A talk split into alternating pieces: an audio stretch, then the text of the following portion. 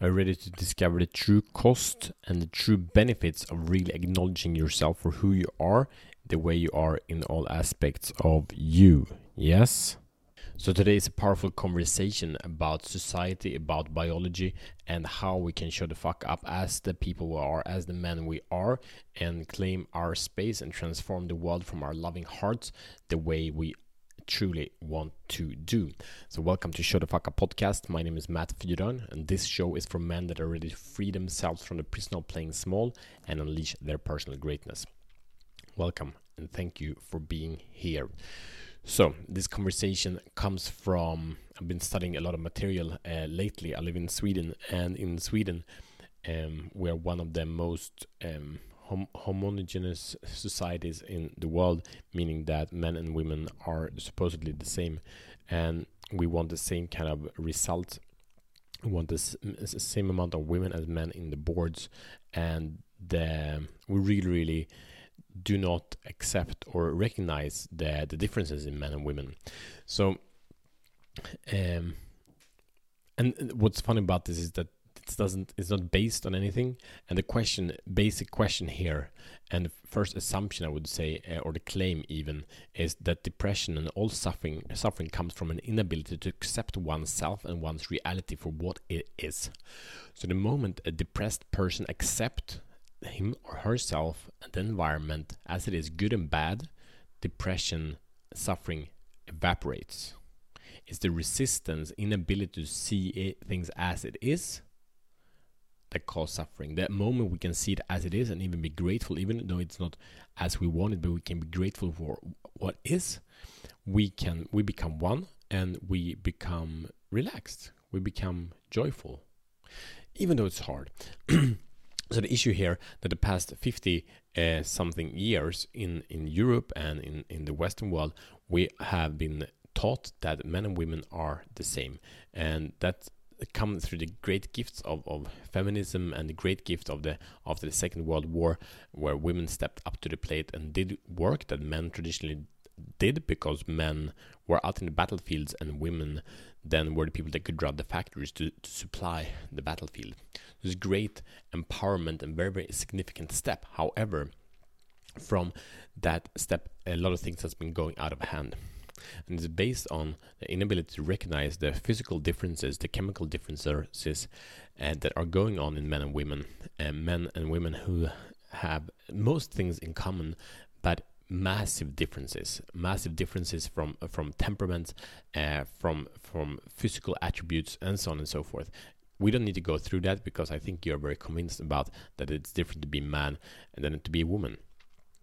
But issue here in Sweden and many other countries, as well as in the U S, is that you are not allowed to be a man. You're supposed to calm down, to sit still, to relax, to not offend anyone, to give other people space. And the issue with that is that you are not okay as you are. The instincts you have, the desires you have, they are not okay. So what we're taught is to suppress them. And when we suppress um, ourselves, we b- get bottled up, and it becomes a pressure cooker. At some point, we explode. Uh, so I don't see any healthy man that, in the sense that he is an authentic, is an authentic man that is expressing his truth, that is in this boiler. However, men that are um, suppressing who they are, they get filled with rage, and at some point they're gonna blow up. And there we have, you know, the unhealthy masculinity. But healthy masculinity is the ability to recognize who one is for what one is. But the question here that I want to discuss is, what are the culture costs of men not being invited to accept that they are men, and women not being accepted that they are women? I'm, I'm speaking a lot of um, conversations on, online, and, and you know, the conversation of what is a man, it tr- triggers a lot of people, because they're not willing to recognize this. Say, if, as a man, it's like I'm a, I'm human, and they can't go any deeper than that.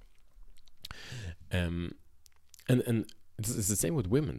This is a, a paradigm word.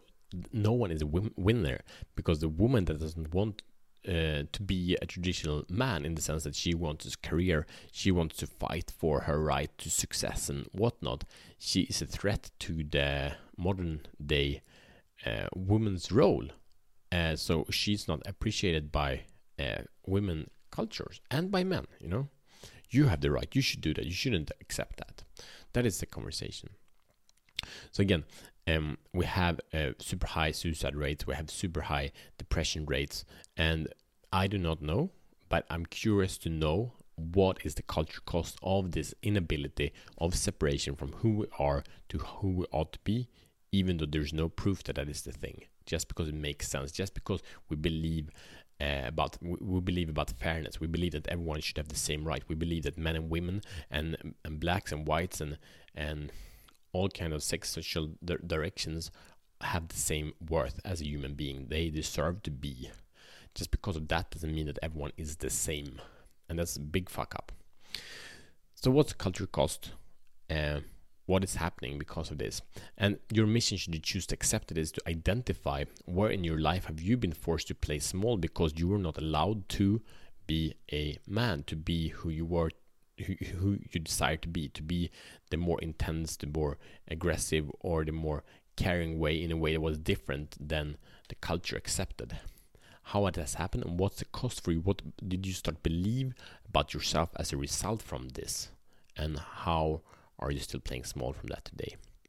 Share this with a man that's living in the Western world, living in Europe, living in the U S, or somewhere else where men have been more or less forced to play small to fit in in society and to be accepted.